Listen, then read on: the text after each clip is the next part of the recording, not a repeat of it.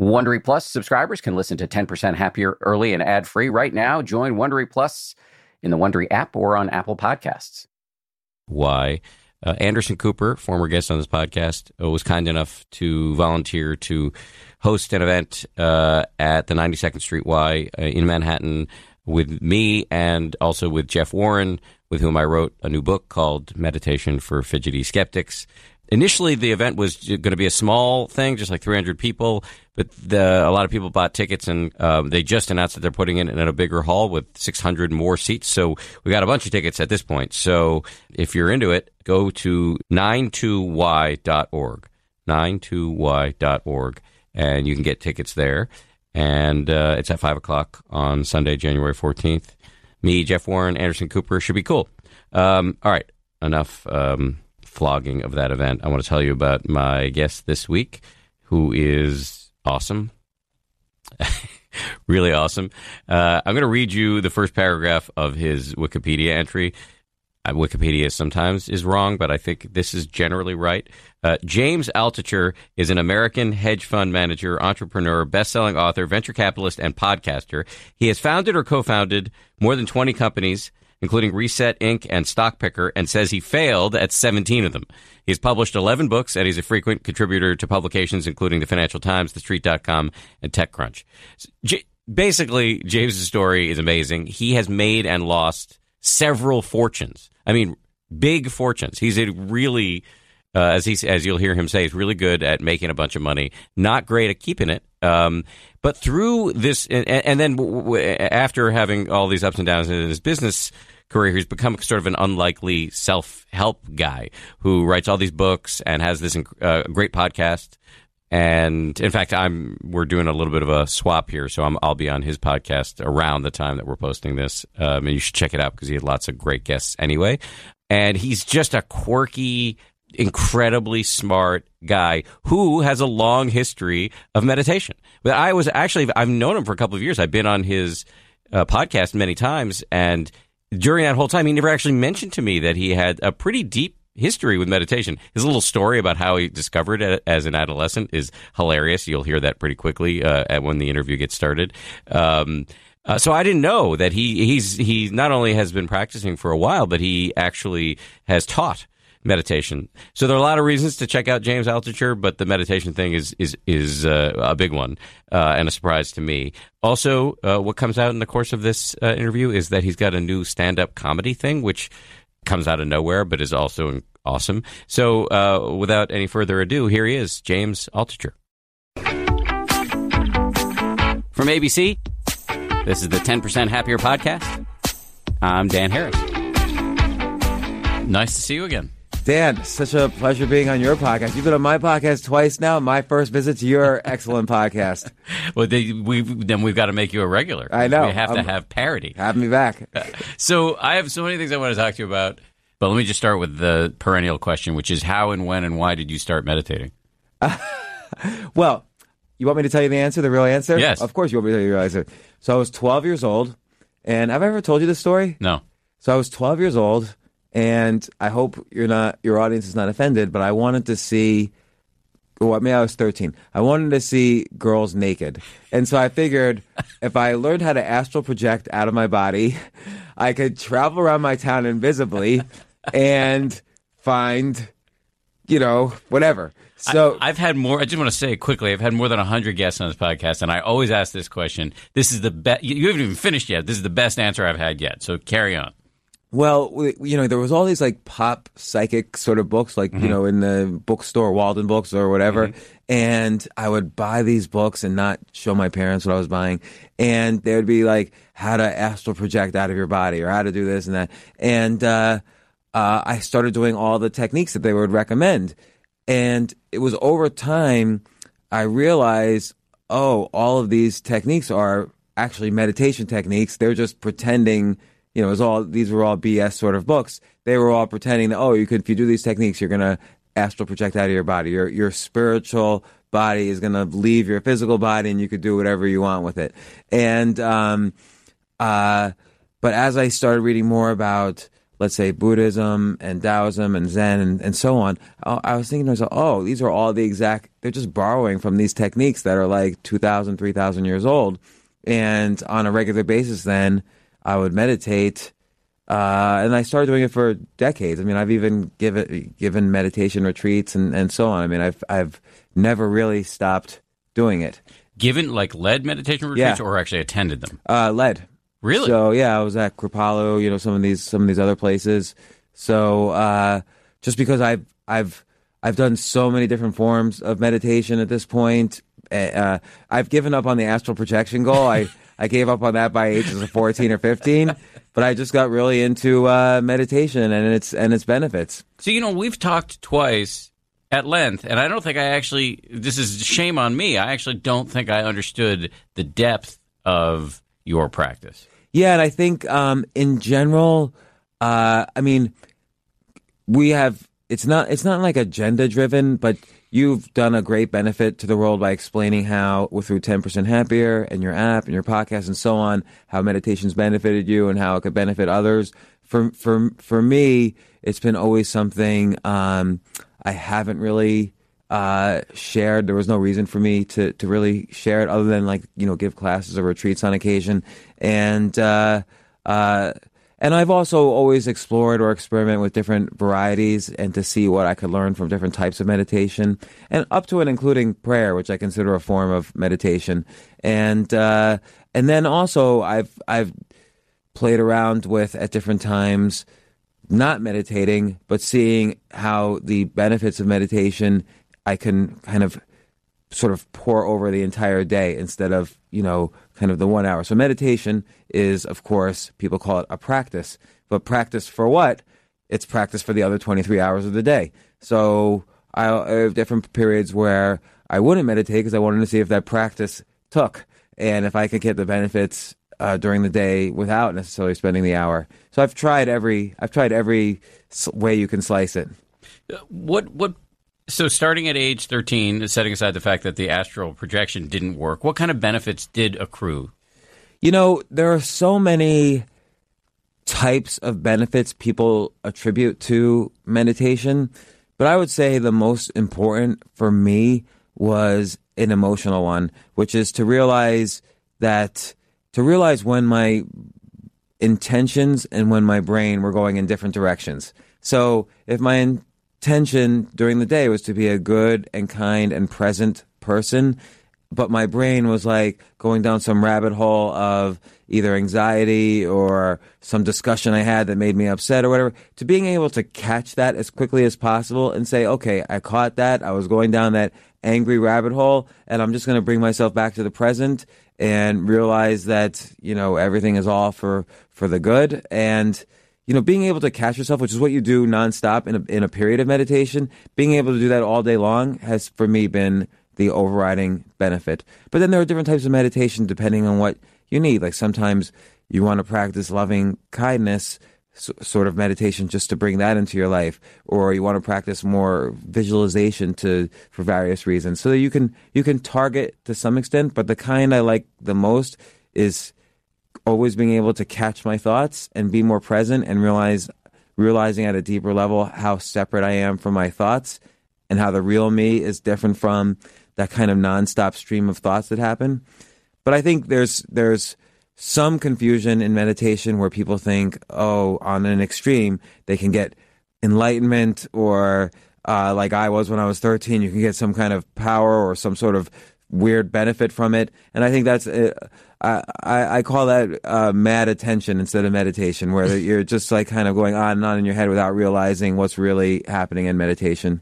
So most of what when you said, talked about catching your thoughts, um, I'm just imagining. So most of what your meditation practice looks like now is you try to focus on one thing at a time, maybe your breath or or uh, a visualization, and then when you get distracted, you notice, oh, these are just thoughts or urges or emotions. Yeah. So so uh, you know, there's uh, I think in yoga style meditation, there's very much the focus on like one thing, the single minded focal point, and I would say more types of uh, Zen or Vipassana are more um, breath and body focus, and I, I tend to do more of that.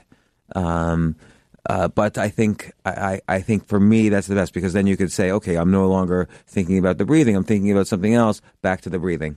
What's interesting to me about you, and there's a, there's a lot that's interesting to me about you. Well, thank you very much. yeah, vice versa. Uh, the the you would one could maybe assume that uh, somebody who starts meditating at 13 or 14 would have a very placid life but your biography is there are lots of ups and downs in the Yeah. life that you went on to lead post age 14 and let's just talk a little bit about that and then get to how meditation did or did not help but you've you've kind of made and lost fortunes at least twice right Yeah, twice is the, the the low point. It's depending on where the bar is, but uh, maybe it's more like four or five times. So, So- so I haven't t- been very. I've been very good with money and not very good with money. Yeah. Well, so, so let's t- tell me about the first one. So the first one was you had a dot com company in the Yes. 90s? So so I had a company that made websites for other uh, companies. So I would make uh, websites for every entertain almost every entertainment company out there. And but we should say this is in the 90s before websites where like anybody can make a website. Oh yeah, part of the challenge for me was at that time convincing American Express they needed an AmericanExpress.com, convincing HBO they needed an HBO.com. That was part of the nobody knew what this internet thing was. So, but I made um, you could probably tell by the way I look. Uh, I made the websites for almost every gangster rap record label. Uh, you People know, can't see you, so I, now I'm gonna have to describe you. You let's just suffice it to say you don't look like a gangster gangster rapper. Right.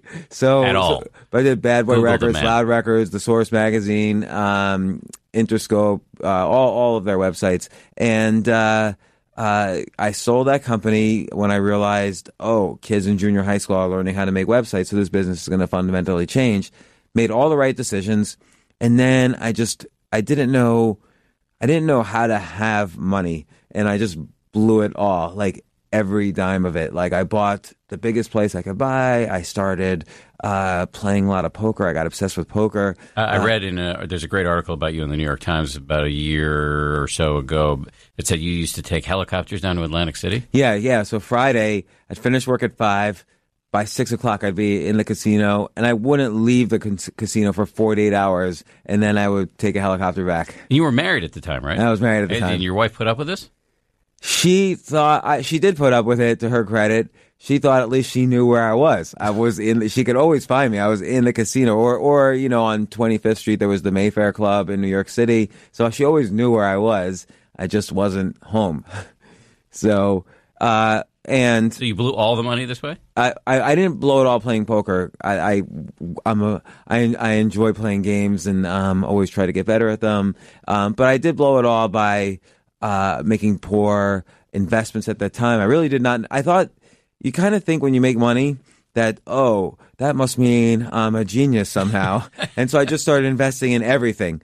And I would invest in the stupidest businesses. I didn't know anything about real estate. I bought, you know, a huge place and, and, and redid the whole thing. And then I just, I just simply, I remember I, I literally went to about $143 in my bank account Whoa. after having millions. And, and then it was, it was, it was horrible because we I lost the apartment and I did get very depressed uh, around this time. Uh, my father got sick; he had a he had a stroke, and uh, I felt like if I had had this money, I would have been able to help find you know medical help, better medical help for him instead of just wherever he ended up.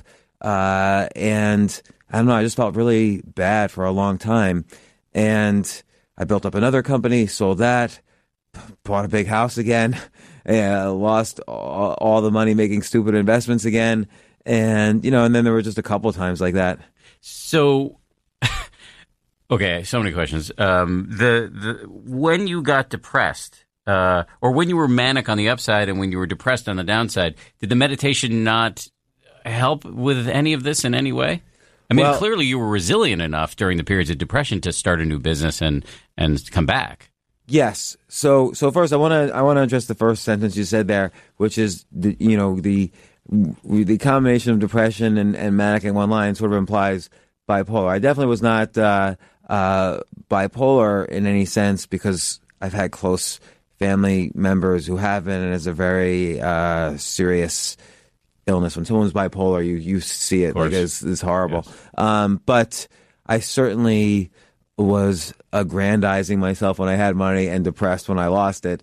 And um, uh, I think I think what meditation did for me then, and again, there's no there's no real you don't want to attribute any real benefit to meditation. It's sort of done, and we don't really know how we would be if we don't do it. But uh, uh, I would say the resilience was really important for me. I'd never allowed myself to completely, even when I was depressed, I could say to myself, okay, I'm depressed, but I have to do two or three things today to move my life forward. I had, at the worst case, I had to do one thing a day to move my life forward and to recognize that, okay, I'm so depressed, I don't feel like getting out of bed, uh, but I have to get out of bed to do one thing forward. I had two children. I wanted to make sure my life was better than it was at the time. And although I think the, the depression and feeling of failure probably did suck a lot of energy out of me, I still wanted to make sure I moved forward every single day. And how do you move forward? Well, you make sure you move around, like literally, like you walk around and, and make sure your body moves. You make sure you're around as good as people as you can, because that's one way, uh, that's the easiest way to fail is to be around the wrong people. You want to make sure you're a little bit creative each day because then you're creating something new in the world and you're practicing that creativity. And then there's a spiritual component, which is could be meditation for some people, could be prayers for others, could be affirmations for others, could be AA for others, and, and so on. Did, did, did the did the marriage survive the ups and downs? No, the marriage did not.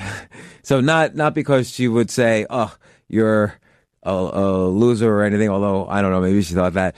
But uh, I think we just my volatility of my financial volatility and my you know stress through these situations or, or anxiety uh, were enough to kind of distance ourselves that you know eventually we, we, we it didn't survive that but um, you know, and then you ask like, well, well, or I could ask, well, could meditation help that?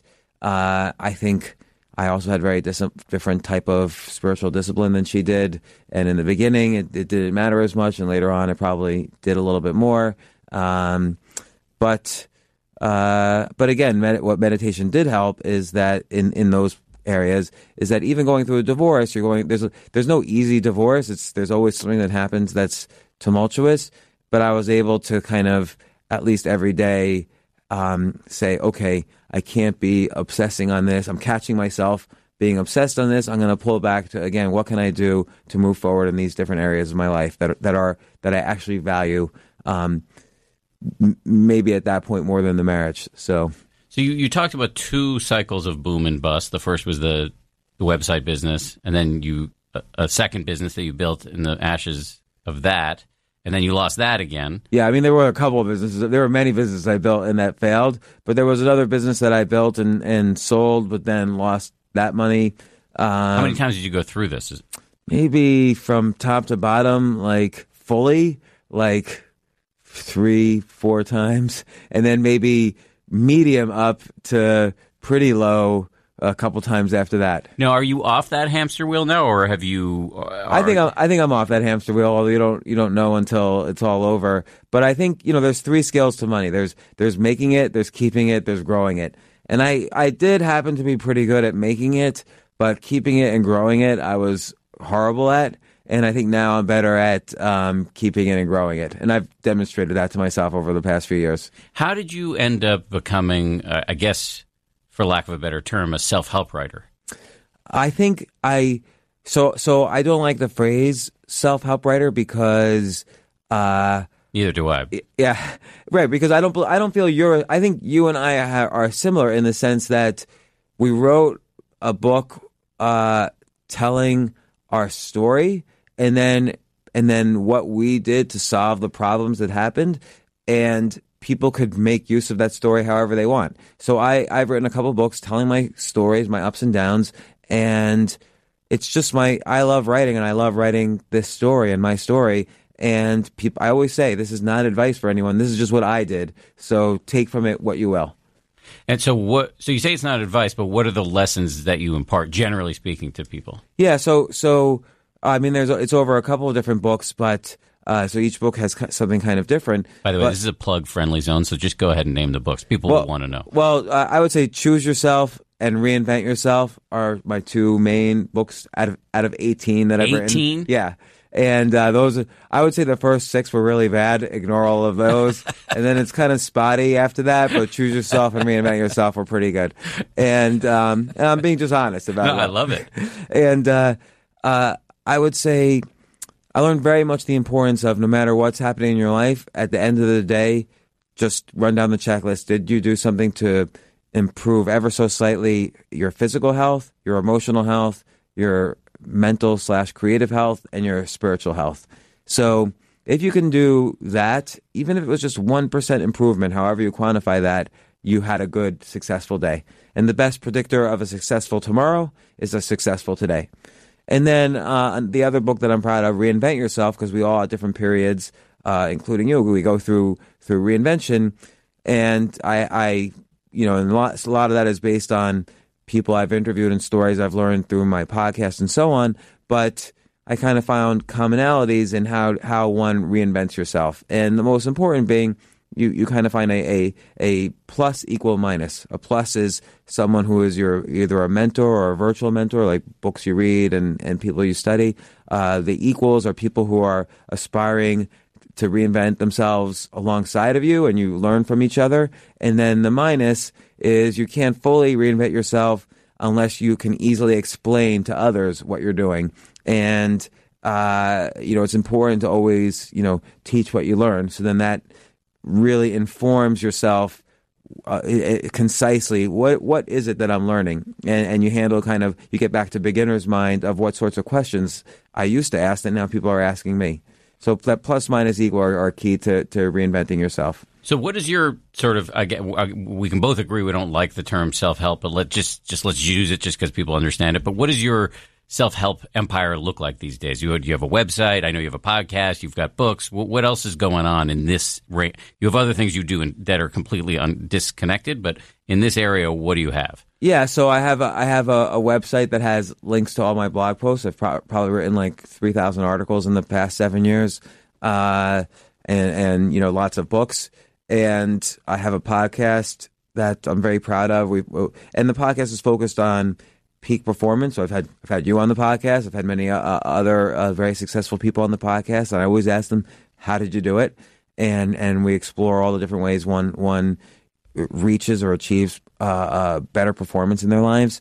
Uh, I have various newsletters that, uh, so it's kind of a, a side business, uh, but I have various newsletters that uh, I have a free newsletter that contains the, my articles every day, and that's how I have the most subscribers. But and the podcast, of course, is free. But then I have some for pay newsletters where I have a team of people helping me.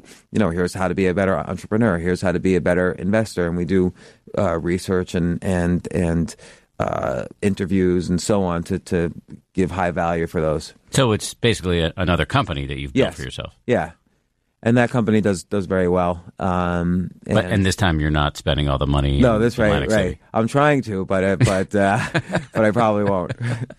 Um, Actually, I'm not trying to. There's actually nothing that that like think about it. What can you? People always think they want money so they could buy things. What do you? What would you actually buy if you had a lot of money? I mean, I'm assuming you have a good amount, but uh, if you had like a hundred million dollars, what would you buy? What would, how would your lifestyle change? I don't, you know, I guess I would not work as hard. I think I'd probably still work pretty hard. Yeah, you would still work very hard. Um, and I think probably I'd get some houses in some beautiful places. And then I would get really involved in philan- philanthropy. Probably. Okay, so the philanthropy is, you know, that doesn't change your lifestyle, except if, all it does, it makes you feel charitable. You do charitable events and Yeah. so on. There's lots of ways to do charity, of course, with with or without money. The houses, just stay stay at Airbnbs. You could stay in the best places in the world for a fraction of the cost it is to buy them, and literally you could stay in castles all around the world without having to buy them and just you know move around in them. So you don't really need to buy the houses. Your your actual lifestyle, and you and like you said, you would probably work just as hard or almost as hard. So your actual lifestyle wouldn't change that much. I think I think the society's relationship with money has changed now that we live in an economy where you kind of have access to most things that you could possibly want. Although I think I think I sometimes fantasize about what my ideal daily life would be, and it would I'd be in control of my schedule. I would sleep as late as I want. I would exercise for as long as I want, then sit, meditate for a while, a, while, a good long while, and then have lunch with somebody I really like, and then maybe work for a few hours in the afternoon, and then hang out with my wife and kid at night. So I can't do that now because I'm not really in charge of my own schedule. I'm going to question this just a little bit. Yeah. You have a voice that's very relevant in our society, Yeah. you know, and all, between all the different programs and podcasts and everything you do. Do you think you would miss the relevance of your voice if you're only working a, a, a for, you know, you maybe even judge a tiny bit your self worth depending on how much people listen to you and pay attention to you. So that's unrelated to money. And I think you would still value that in your life. I would. I think my, my ego is too um, too uh, strong to walk away from the platforms. And ego self-deprecating. You also, you, I'm sure you have you you have valuable things to say. It's ten percent happier. Yeah, you're sitting in a room where we've plastered my logo all over the place. which so is a, it's a logo, but it's also a mission statement. Yes, that's So- true. So I think I would do a lot of work, but I would have more control over like the pace of my life, and I would, uh, yeah, I, I that's what I think. And maybe I would live in a place where, uh, if I had a hundred million dollars, where I, I would have my own gym in the building or something, and my own really awesome meditation room. I think there are some things I would. I, I my my grandfather used to say. Rich or poor, it's nice to have money. So uh, for me, I mean, I think if I had that amount of money, I'd probably do some things that were nice for me with it. But So, Mom, it, I'm it doesn't make me unhappy not to have it, though. Right, and I'm and I'm absolutely certain you could you could live in New York City. Every building has a gym in it, so Yeah. you could Yeah. pretty either live in a gym or live across the street from one. Um, so yeah, so you need a basically you need to have an extra one extra tiny room that's a meditation room or a big closet, a slightly bigger closet that's your meditation room. Look, don't mistake this for complaining. I consider myself to be one of the luckiest Homo sapiens who has ever walked this planet. So you asked me to fantasize about $100 million. That's why we went down this Right. rabbit hole. But it, but you see how hard it is to actually find something that requires a hundred million. All you really needed to is a bigger closet. Yes, yes. So- and, and and for people listening who struggle with money, the point is not that you should denigrate a living wage. You, we all deserve a living wage. We all need to have enough to to to have the basics. But studies show that past a certain point in income, I believe it's like seventy thousand dollars. Right. Actually, happiness does not increase in any pro- eh, proportional way. And I think I think again, like even in our society now, which let's call it for like they, they refer to Uber and Airbnb and so on as the shared economy, but it's really more of an access economy. And if you think about it, particularly in New York City and many other major cities, you you can order on Grubhub or Seamless a meal created by a world class chef. It's delivered to you. It's delivered to your home. You could watch on your big screen TV, which almost costs you know next to nothing now. Uh, you can watch a two hundred million dollar production created by HBO called Game of Thrones or whatever you want to call it, and you can have it, and you could do this on your couch. You could have this amazing experience that that is worth three hundred million dollars or whatever, just delivered right to you for almost nothing. So you actually dove into this. You you took this thesis to a pretty far uh, extent uh, when you basically went homeless for a little while. Yeah, and it's funny. So I'll, I'll tell the story in a second. But the it was in the um, I, I wrote about it. It was also in the New York Times. And then the next day, my daughter, uh, all her friends were coming up to her like on the school playground and saying, "Josie, is your is your daddy homeless?" and she had to come into the city to make sure I was okay. But uh, at one point, I decided, you know what? I don't really want to own anything other than what fits in a carry-on bag. Why? I, I think I just wanted to try it. Um, but of course, it's something once you try, you can't really go back completely. Because I, what I did was, I had a friend of mine go to uh, the house I was renting, but I was staying in an Airbnb in in the city at the time. I had her go to the, the house and throw out everything. So I, I said to her, "I'm never going in this house again," and because the lease was up. And I said, I just, I never want to see any of the objects in this house again. But this is this is gonna this sounds like just with with all due respect, it's a little kooky, Yes, a little kooky. maybe more than a little. Maybe I don't know. I I've never um I haven't like analyzed why I've done it, but uh, Oh, this, is, this is a good place to do it. yeah, so we'll we'll do it here. so uh, so so my friend, her name's Lisa. She she and her family literally took like an eighteen wheeler truck up to this house, and and I she had a mission, which is either give everything away, keep anything you want, sell anything, or throw anything out that you can't do the above three. How did you convince her to do this? But I guess there was something in, in it for her. Well, and and the yeah, the keeping it or selling it. Um, I I think I think they did keep the the bed. It was a very nice very nice mattress. Um, maybe some dishes or whatever, and there was some some artwork in there worth worth selling. Um, uh, the, I said, don't call me throughout this entire process, but she called. Where were you? Um, I was here in the city, Staying and I was in- living. My my house that I was renting was about sixty miles north, and uh, So where were you staying during this period of time? during in an Airbnb. Okay. And you say there was no big dramatic moment that led to this decision? It was just kind of like a mini an experiment?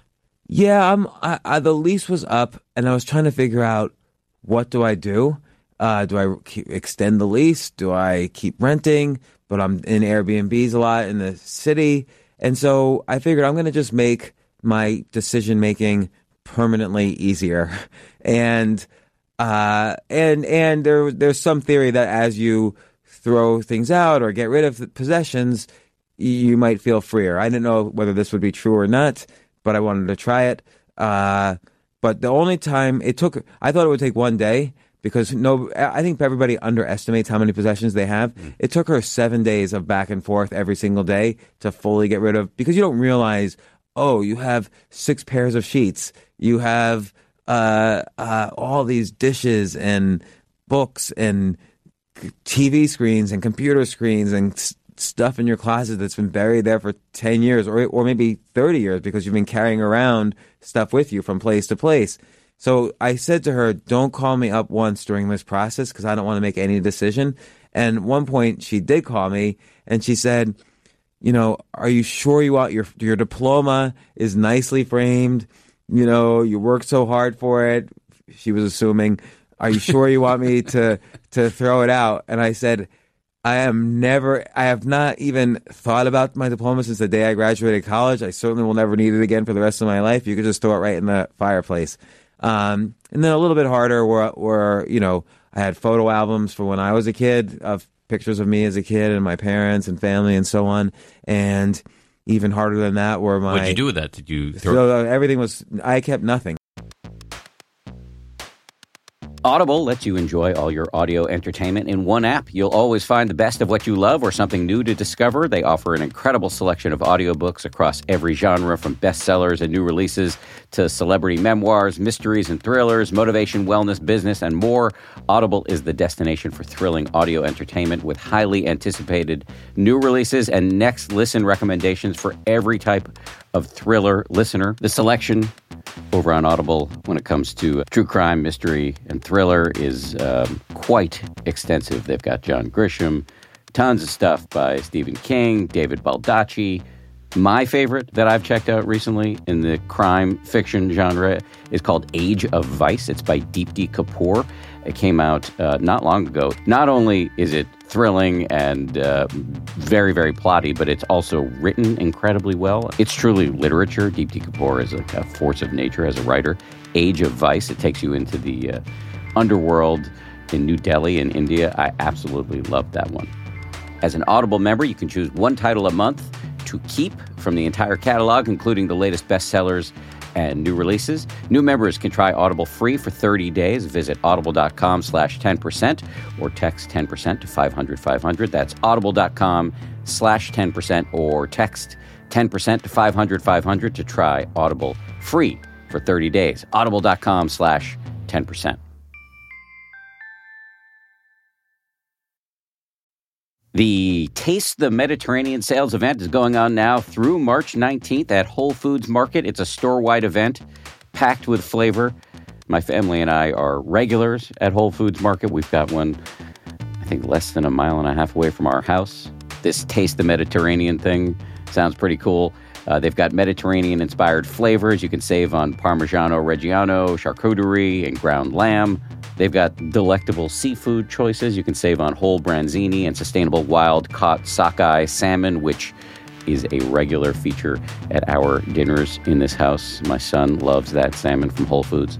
And I'd be remiss if I didn't point out all of the uh, 365 by Whole Foods Market products. Stock up on wallet happy Mediterranean essentials like feta cheese crumbles, whole wheat pita pockets, and more. I am constantly uh, consuming these 365 products, including the, the raw cashews, which I snack on all the time. We love the 365 sea salt and pepper. Uh, we love their sushi rice. You get the picture. Go check it out. Taste the Mediterranean now at Whole Foods Market. Did you digitize any of the pictures? No, nothing, zero. Wow. And uh, uh, maybe even a little harder than that was I had several um, uh, Star Trek dolls that I had kept around since I was a little kid. Uh, I had some nice artwork, uh, and uh, I had an original. Um, I had this great sketch. You remember the TV show Underdog? The the cartoon? Yeah. Oh yeah. So I had the original sketch that I think the creator's name is uh, Joe Harris. I forget his name now, but I had his original sketch when he pitched the show to network TV, and so I had the original sketch of that, which was I, I had it right behind my desk at the time because I thought it symbolized my own underdog feeling. So I don't know what happened to that. So Um, she sold all this stuff, presumably. I actually don't know what she sold, what she gave away, what she. I never asked her. But by the end of it, I had no possessions left except what was in my bag. So I had essentially like one outfit, a pair of pair of shoes, maybe another outfit, uh, toothbrush, and kind of that's about it. Uh, I had a Kindle and a laptop and a phone, Okay. but I got rid of the Kindle. and you still don't have a sense of like why you were really doing this? Uh, well, I know a little bit was to make decision making easier because now I didn't have to figure out what to do with seven days worth of 18 wheeler trucks going back and forth. I, all those possessions I didn't have to ever think about Yeah, ever but wasn't again. it easier to have a house with all that stuff in it than figure out day to day where you're going to be staying? Well, the other thing was I loved staying in different places. I for for a long time I had been staying in Airbnbs anyway. Uh, I was traveling and I was staying in different areas of New York City, and I had most of my business was and activities were in New York City. Like when I do a podcast, just just like you, I did it in person. I was having lots of uh, podcast interviews in person, so it was all the time in the city anyway. So I was staying in Airbnbs, and I didn't really need the house. So if I didn't really need the house, I didn't really need anything in the house. I hadn't seen any of these things in a while. And I figured I never really need to see these things again. It wasn't really going to change my life that much if I never saw these things again.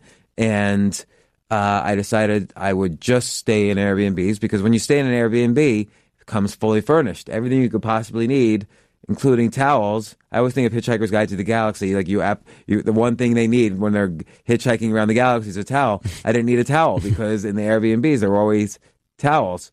Uh, so I just had, I just had with me. I would try to be very disciplined. No more than like let's say fifteen items. You know, so let's say two outfits, a laptop, and a phone, and you know, tooth toothbrush, and uh, and that was about it. And did it make you feel lighter? Uh, I actually don't think so. so I think, um, you know, because it's hard work to move around from Airbnb to Airbnb. And, you know, I always had to be looking what's the latest listings and, you know, what, you know, where would I be staying next? And there was a lot of thought involved in that. And so sometimes I would arrange to stay in places for longer and longer periods of time. So I didn't have to think about the Airbnb stuff. It did make my decision making lighter in terms of, you know what I'm what I'm buying. So if I bought a, a shirt, I would I hate to say this, but I would get rid of the shirt I was wearing and I would buy a new shirt. And I didn't do that too much, but or if I bought a coat and then it was suddenly summer, I would leave the coat in whatever Airbnb I was moving from. So because I wouldn't need, I knew I wouldn't need another coat for a few more months. So So would you write this off as a failed experiment? no, I don't know what what's a failed experiment. Like what's a failed experiment for you? How would you define that? What's an example failed experiment? Uh, well, I guess I see where you're going with this. That it, it may not have been the way you want to live permanently, but you learn things in the process. Yeah, I mean, I learned a lot. Here's one thing I learned. People always ask. People always said to me afterwards, uh, "Oh, this must have been so freeing," um, and I didn't really feel more free in any way. Uh, and it turns out that, you know, have not having things is almost as much a, a possession as having things. Well, it became part of your uh, like a heavy part of your identity. It became a part of my identity, and it also um, gave me, you know, sometimes you need things, you know, that you want to have. Uh, you want more than two T-shirts in your bag. Yeah. You had to do laundry a lot. Yeah. So, uh, uh, you know, I think there, and you know, some and other people ask me, uh, you know, did you ever feel sad?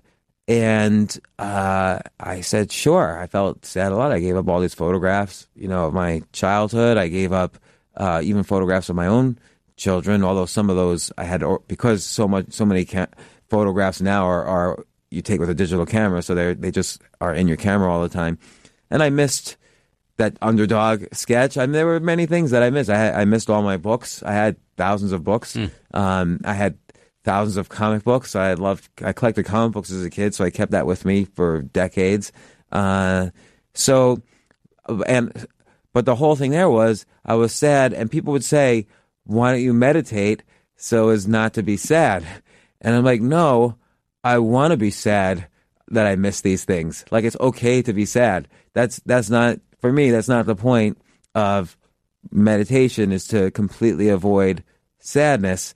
Is is just to recognize it and acknowledge that. Okay, yeah, I'm sad about this. I, if I if I possess something I really value later on, I probably won't be so quick and easy to get rid of it. But I do feel melancholy over missing some of these things. And then um, I would say more recently, just in the past, this is years, more recently, just in the past month, I found a building I liked and I decided to rent and I furnished it and everything was much more minimalist than I would ever have furnished before. Like I only have the bare minimum of what I, I could use, but I feel much more stable. I, I felt like this wave of stabilization like sweep over me once I was once I was in a home that was furnished that was mine, uh, and it was really the first time I'd ever furnished, got and furnished an apartment by myself. And I'm 49 years old, so most people do it when you're much younger. But I would always just, I would always like move in with a girlfriend or move in with a wife or live in a hotel or live in Airbnbs. And I come from a very regular background. But even when I first moved to the city, I, I lived in a um, very rundown hotel that was cheaper than any apartment, and you know, and, and so on. So this is the first time I ever had in my own apartment. So uh, you use the term minimalist, and we've had, I've had the minimalists, the the, the guys who have the popular podcast and the Yes. Netflix documentary on this show, and I've actually I'm doing a story on them on Nightline. Um, so I've spent some time with those guys, and what I guess the lesson that you're, at least what I'm taking away from your story, and this, this doesn't run counter to what their argument is either, is that it's not that extreme minimalism is automatically the recipe for imperturbable bliss. It's that uh, more minimalism may actually, you know, a certain amount of unburdening based on your own temperament may actually be really good for you. But if you take it too far, it can it can backfire. any any ism, if you take it too far, can can backfire. And uh, uh, I think the key is is that it's always good to try things that you think would be useful to yourself and ex- experiment a little bit and and then change when you're ready to change and being comfortable with that and not tying identity to to any one particular particular philosophy. So yeah, extreme minimalism. It gave me a certain discipline that I didn't have before. It uh, uh, it it gave me a certain philosophy about how I want to live my life now, which is not quite minimalist, but somewhere in between. And uh, and I would say overall, I'm happier as a result because now I appreciate at a much deeper level having my own place. I'm very careful about the things I let into that space, and and oddly, here, here's the oddest thing that I've noticed: I make my bed now.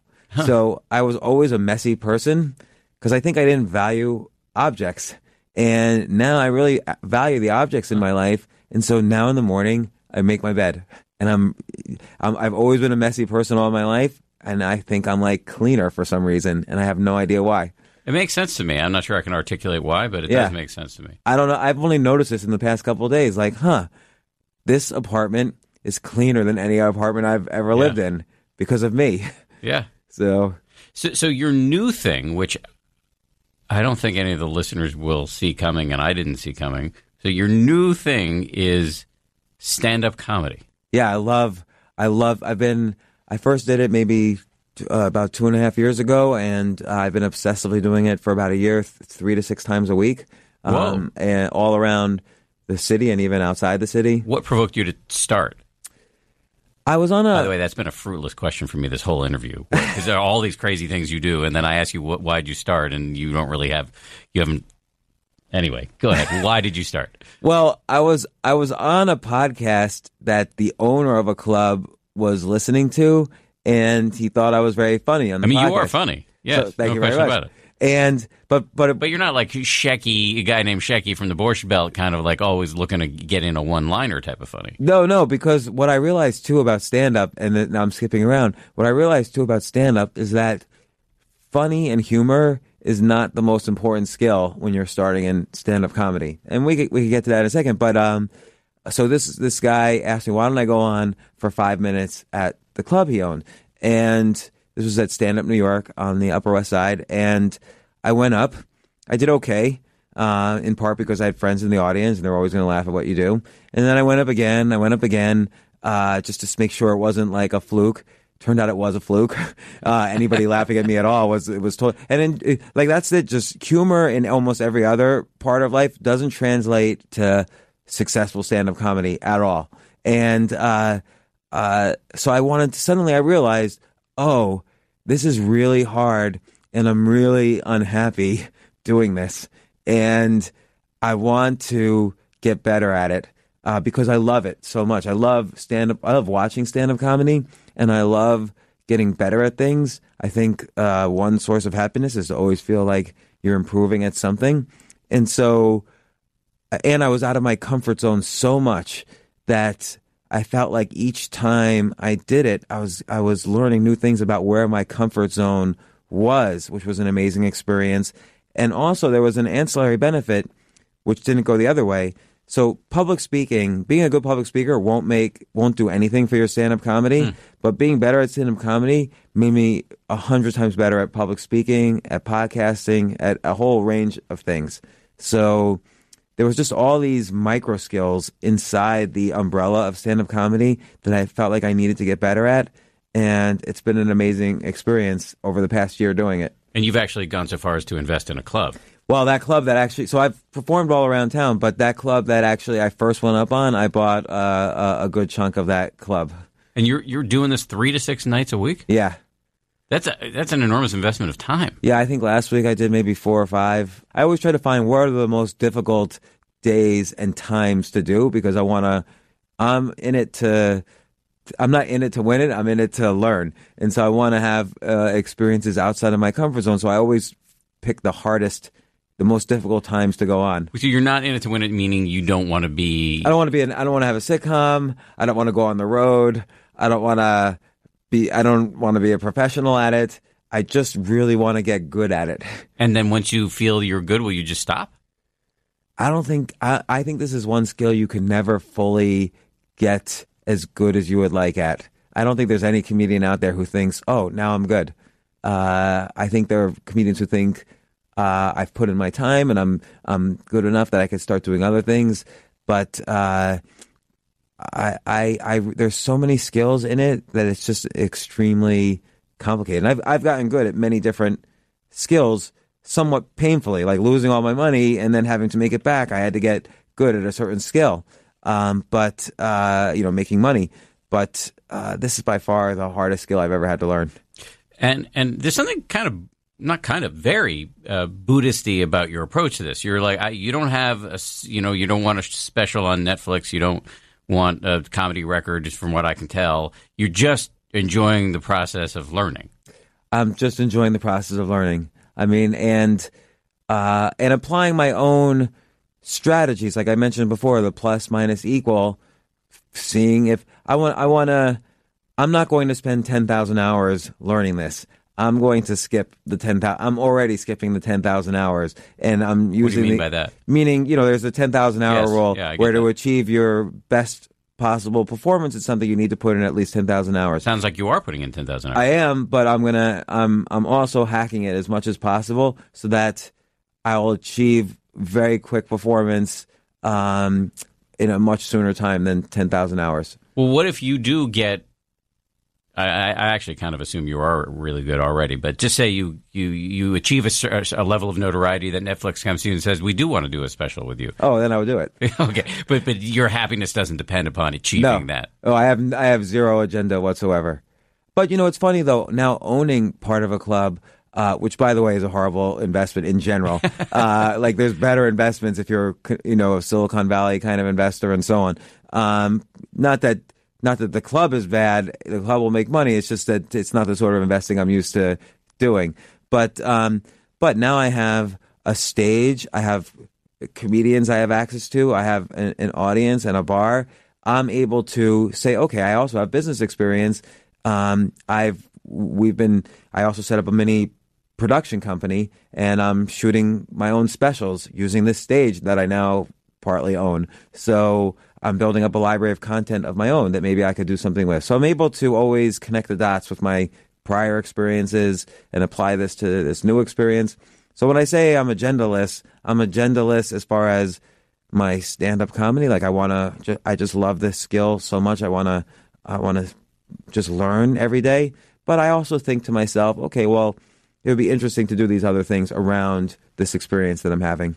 Well, you said something before about fu- funny versus humor. I can't remember what you said. We will get back to this, and I Yes. want to make sure we get back to it. Well, Well, just that with stand-up comedy, people th- will say to themselves, "Well, I'm not funny enough," or uh, uh, "You have to be really funny." That's actually not the most important skill in in let's call it short form stand-up comedy. Like if you're going to go up for 15, 20 minutes, or even 10 minutes, uh, humor is maybe the second or third most important skill, and um, I can say what the other skills higher than it are, but for also say for humor, it's not just being funny with your friends or telling one liners. Like telling a stand up comedy joke, a structured, well thought out, intelligent stand up comedy bit is very different than telling a joke to your friends. So there's it's much more complicated writing, it's much more complicated persona building and acting out and and uh, you know dealing with different types of crowds.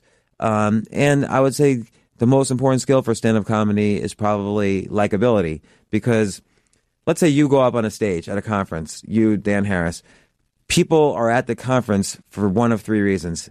They're, they're there to see you, so they already like you. They like the title of your talk, so they already like the title, and so they're going to probably like the talk. Or they've paid for a ticket to go to this conference, so they're because they've paid, they're going to like you know they, they believe in this conference, they want to learn things, and they're going to like you from that. When you go up on the stage at a stand-up comedy club, nobody knows who you are. Um, they they paid because they need people who are going to make them laugh, and and and they don't know if you're going to yet if you're going to make them laugh or not, and they're partially drunk. so you have to become like and and and the important thing to remember is no one is going to laugh at someone they don't like, but they don't even know you. So you have to get them to somehow like you or or in some way control the situation as quickly as possible before you could even begin to think about humor. Uh, now, humor could be wrapped up in that, but likability is more important than the humor part. is is your meditation in any way useful in this context, or are they completely disconnected? Absolutely, it's, it's useful because let's say you're in the middle of your set, a 15 minute set, call it. So in New York City, everybody goes up and does 15 minute sets. Um, let's say in the middle, you realize, oh my gosh, everybody's silent, or or they don't like me, or the waitress is uh, getting drink order, so there's noise that's overriding my jokes. So you can start to feel scared or panicky or anxious, and catching yourself within microseconds because the audience is an x-ray machine. They know within a microsecond, it's just a physiological thing. They know that you're not having fun. So they're not going to have fun Mm-hmm. either. And so your experience is going to go from bad to worse. And so you have I to feel regu- like this is true anchoring the news too. By the way, really not necessarily having fun because a lot of the news is not fun or funny, but um, if you are nervous, you make the audience nervous. I think that's very true. So the, the audience can see it, Mm-hmm. which I think, by the way, is the second most important skill in comedy is kind of commitment to where you are and what you're doing, regardless of what the audience is doing. So your goal has to be not to make the audience laugh, but to to make yourself laugh. And to, in the news, there's probably an equivalent, which is to give a message in a meaningful way that you think is informative and has value to the audience, regardless of what they think. Yep. And uh, so, so that there has to be a commitment to it because the audience can see if you're committed to what you're doing. Uh, and again, the, where the meditation comes in, you have to know within like a, a tenth of a second if you're failing at likability, commitment, humor. You have to know really fast. Or if if this side of the audience is laughing and this side isn't, you have to make sure. And um, now I'm starting to panic for some reason, and you don't know why. You have to recognize it really quickly and take us. And, and it's like getting in meditation, the equivalent would be getting back to the breathing. And it's almost the same thing. You have to get back to breathing, and you have to get back to recognizing. I'm in. I'm the one on the stage. I'm in control over here. I have the microphone and the stage, and whatever I'm going to do is going to be worthwhile to the audience. So have you bombed a bunch? Oh yeah, a lot. Oh, a lot. Uh, Every everybody does. Yeah. But particularly like in my first year, I've I've I, I've say my act has switched over five hundred percent since I've started. Like you know, five times completely from beginning to end. You know, in terms of the content. in terms of the content because I, am constantly testing out new stuff, what works, what doesn't. But I one time, one time I bombed so badly. This was like the second or third time I did it. Uh, out of now, like maybe a, I don't know, 500 times. But uh, I was heckled really brutally. Like the guy hated me. The some guy in the audience like hated me, and and he was no matter how loud I would talk, he was speaking louder, and I didn't have any sense at all of what was happening. Like, was this the crowd? Was this just people talking to each other? But he hated me, and and the rest of the crowd was silent because he was so loud, and the MC had to come on afterwards and say, you know, are you okay, sir? Like, can we get you free drinks for the rest of the night? To the heckler or to you? to the heckler. because you have to keep take care Oh, of the crowd. I see. Gotcha. Gotcha. Yeah, and or else the remaining comedians, I might have ruined it for them. Uh, I see. So, uh, so that, so I actually stayed in the audience to see how she would handle the heckler and how the next comedian would handle this potential heckler, and uh, and so I wanted to learn. And then I talked to a lot of comedians, like how do you handle hecklers? I watched on YouTube. There's YouTube compilations of all these great comedians handling hecklers. So that's a micro skill you have to learn is how do you handle different types of hecklers, male, female, drunk, not drunk, different religions, different races. S- There's also big audience, small audience. There's, hecklers mean different things. Uh, so there's a lot of micro skills even in dealing with hecklers. Wow. Um, so, last, well, second to last question. I know that was all the way off the tangent of No, 10% it's so awesome. Actually, no, this, this is a great tangent. Um, I, I just want to come back to meditation. I asked this question. I don't even know why exactly I'm asking this question, but on your meditation practice, given that it's so long standing, do, do you have? And this is a loaded term, but do you have a goal? I mean, are you trying to? Do you hope to get enlightened? I mean, given given the intensity and and sort of forensic nature with which you approach so many of the skills that you built up in your life, business. Uh, you mentioned before we started rolling that you did a lot of chess as a kid, um, uh, stand up comedy, writing. Do you, uh, do you, is there somewhere you're hoping to go with meditation? I know they often say don't don't have a goal, but what's your what's your mindset around it? I think, you know, so what you just said, uh, as you kind of mentioned, is almost cliche. There, there, there is no goal. There should be no goal for meditation, but it's, but it is just worth repeating for a second because I think many people do think about things, things that they don't necessarily know what it looks like, but they have a word for it, like enlightenment or, or some sort of extra focus or concentration or whatever, some sort of benefits from it. And there might be benefits from it, but, uh, I mean, there are there are certainly certain benefits from from, from meditation. That's been kind of scientifically shown. You've shown in your book uh, many benefits to meditation, but I think for myself, it's it's really important for me to be, um, again, goal-less because I think just as primates, we're conditioned to find some tribe where we could measure ourselves from alpha to omega. We can't help it; it's in our biology. So, so a lot of times people will um, particularly, you see this in New York City, but of course, all over the place.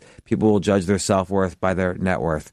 Or you mentioned chess, but this could happen in any endeavor where there's a ranking system like tennis or sports or anything, people will rank themselves and they want to, they feel depressed. They lose dopamine when their ranking goes down and they add dopamine when their ranking goes up because we're, we're, we're created in order to measure ourselves in our particular tribe. And with meditation, there really is no way to rank yourself. So people find these artificial ways to maybe maybe rank themselves, like enlightenment or not enlightenment. But I think the goal is really to just do it and see what happens and see how it affects your life. And for me, the way it affects my life the most is that I'm able to catch myself when, again, my brain or anxiety or or anger or depression or whatever veers from what I would like it to be. Like I don't want to be anxious about anything. And if I think to myself, "Oh, I was so uh, I lost this money. Uh, I'm going to get really anxious. I'm never going to make money again." And you start to go that down that rabbit hole to be able to catch yourself as quickly as possible and be like, "No, this is where I am, perfectly fine right now, this second, and now I'm going to move forward in life instead of, uh, you know, anxiety uh, takes energy away. I'm going to do things that give me energy, and I think meditation helps me to more quickly get back to that point where I'm energy increasing instead of energy reducing. Um, now, different types of meditation, like let's say a loving kindness, compassion type of meditation, that has a different sort of thing. Then I might have a goal, which is I want to be more loving and kind and compassionate because you train your brain to uh, revert to that experience when you're not that during the day. So I think that's a little more goal or intention filled. Um, so it just depends on the kind of meditation I'm doing that day or month or, or whatever, and I'll, I'll vary it up. Is there anything I should have asked you but didn't? Uh, I mean, I feel like we could probably. Talk, I feel like I should ask you how, how. Last time we saw each other was about a year ago after Yeah. your meditation app uh, started. Are you, you know? By the way, your book is called Ten Percent Happier. Percentages compound. So, Yes. have you felt compounding happiness? Yes, for, for sure. I I often say that ten percent compounds annually. You, know, you just get you are building these skills, but you mentioned a few of them: uh, kindness and compassion, but also focus and mindfulness. You're building these skills, and I think you just get better and better at them over time. That doesn't mean that the vicissitudes of life don't reassert themselves. I'm actually just writing a little thing right now about how I reacted when my kid jumped off a couch and, and landed headfirst on the coffee table and had to take him to the ER. I mean, like stuff like okay? that. He's fine. He's got a big scar on his head, but And I hope you didn't use the word vicissitudes in that article. Well, it's, it may be for the New York Times, and I think they'll be okay with vicissitudes. But I don't know if I, uh, I might put it in there now just on a review. Um, but but but but I, you know, things like that are still going to happen, and much worse. And so it's not to say that you build these skills and um, nothing bad happens, and you're just on this glide path toward Right. uh, some bubble of bliss. It's more just that you learn how to handle life's ups and downs better. I think I feel pretty confident that that, that I'm on that trajectory. Yeah, and and the resilience you build. Like I'm able to, like for instance, if I the, the put it this way, the last time I lost all of my money, I was able to much more quickly, within hours instead of years, get to a point where okay, I'm not anxious about this at all at the moment, Wow. and I'm just gonna I'm just gonna move forward like like I always do and apply my own advice and do what I always say I'm gonna do. So I, I think I think you're right. It does compound, and people underestimate the power of that compounding. Like if you improve, let's say one percent a day at something, that's thirty eight hundred percent a year. It's thirty eight times better, or thirty nine times better in a year, uh, and that's in, that's incredible. Yeah, I mean, something really. Uh, my meditation, my meditation teacher Joseph Goldstein talks about the the dangers of having what he calls practice assessment tapes, like running these tapes in your head of like how good is my practice right now? Am I getting uh, enough out of it? He talks about how when he was a kid, his parents taught him how to garden, but he kept ripping up the carrots to see how they were doing. You know, ripping them out of the ground, which of course is totally counterproductive. I think there's a certain amount of faith, for lack of a better term. You just got to keep doing the practice, even if you don't see a benefit on a day to day basis, and just trust that time and nature will kind of do its thing. People have been doing this for millennia, and there's a reason why they've been doing it, doing it for millennia, and I think just continuing to do it um, I found makes sense for me. And over time, every once in a while, the benefits will kind of reassert themselves powerfully in my face.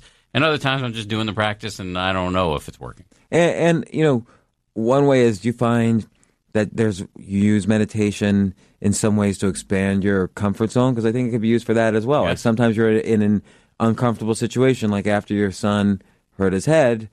Medita- meditating then is going to take you out of your comfort zone. Your your brain wants to react to an emergency, Yes. and you're telling your brain, "Hey, a lion's not chasing us. My son's being taken care of. It's good. It's a way to kind of you're outside of your comfort zone, but it's a way to train yourself in this difficult situation to not be as excitable or anxious as we would have been forty thousand years ago. Yep, that's exactly right. And you know, do you find? Uh, uh, well, I, I had another question for you, but now I, I completely forgot what it is. But while my my powers of focus have have been eliminated. before before we close here, where if people want to, we talked about some of your books and we talked about your podcast, but let's just go through it again. If people want to get more information about you, connect to the things you're doing, can you just like give us everything? Yeah, uh, JamesAltucher.com. Um, And what else? Where else? Uh, obviously, the podcast. Yeah, so the podcast James is the Altucher James Altucher Yeah. Show. And uh, uh, my phone number is 203 512 2161 if you want to call me, although I never pick it up, but you could text me. Are you kidding? No. You you is this you regularly release your phone number like this or is No, I just did it right here. All right. Well, that was awesome. You are awesome. Thank, Thank you, so Dad. much. Thanks so much for having me on. It's been a pleasure, and uh, I, I'll. Oh, I can't wait to, to you come back on to my podcast. We'll just keep ping ponging, man. Excellent. Thanks. Okay, that does it for another edition of the 10% Happier podcast. If you liked it, please take a minute to subscribe, rate us. Also, if you want to suggest topics you think we should cover or guests that we should bring in, hit me up on Twitter at Dan B. Harris. Importantly, I want to thank uh, the people who produce this podcast Lauren Efron, Josh Cohan, and the rest of the folks here at ABC who helped make this thing possible. We have tons of other podcasts. You can check them out at abcnewspodcasts.com. I'll talk to you next Wednesday. If you like 10% Happier, and I hope you do, uh, you can listen early and ad free right now by joining Wondery Plus in the Wondery app or on Apple Podcasts. Prime members can listen ad free on Amazon Music. Before you go, tell us about yourself by filling out a short survey at wondery.com slash survey. If you travel, you know when it comes to love, See you soon. Can't wait. the sky is no limit. You know with your Delta Amex card, being oceans apart means meeting in Aruba, and booking a war travel with your card means saving 15% on Delta flights. You know kissing under the bridge of sighs guarantees eternal love because you're the long distance lovebirds. It's why you're a Delta SkyMiles Platinum American Express card member. If you travel, you know. Take off 15 discount not applicable to partner operated flights or taxes and fees. Terms apply. Visit go.amex slash you know. Hey grown-ups, the Cat in the Hat Cast is a new podcast from Wondery, perfect for the whole family. Join the Cat in the Hat and your favorite Dr. Seuss characters as they get whisked away on a new adventure every week. Fish dreams of creating his very own polite and quiet podcast. That is, until he gets a surprise visit to his Fishbowl podcast studio from the Cat in the Hat himself, and it becomes very clear that the cat has other plans for the podcast. And those plans are the opposite of quiet. Sing along to new favorite songs, try your luck at Titanic tongue twisters, have some fun with wondrous wordplay, and most importantly, bring your family along for all of the adventures in the Cat in the Hat cast. Follow the Cat in the Hat cast on the Wondery app or wherever you get your podcasts. You can listen to the Cat in the Hat cast early and ad-free on Wondery Plus. Join Wondery Plus in the Wondery app or on Wondery Kids Plus on Apple Podcasts today.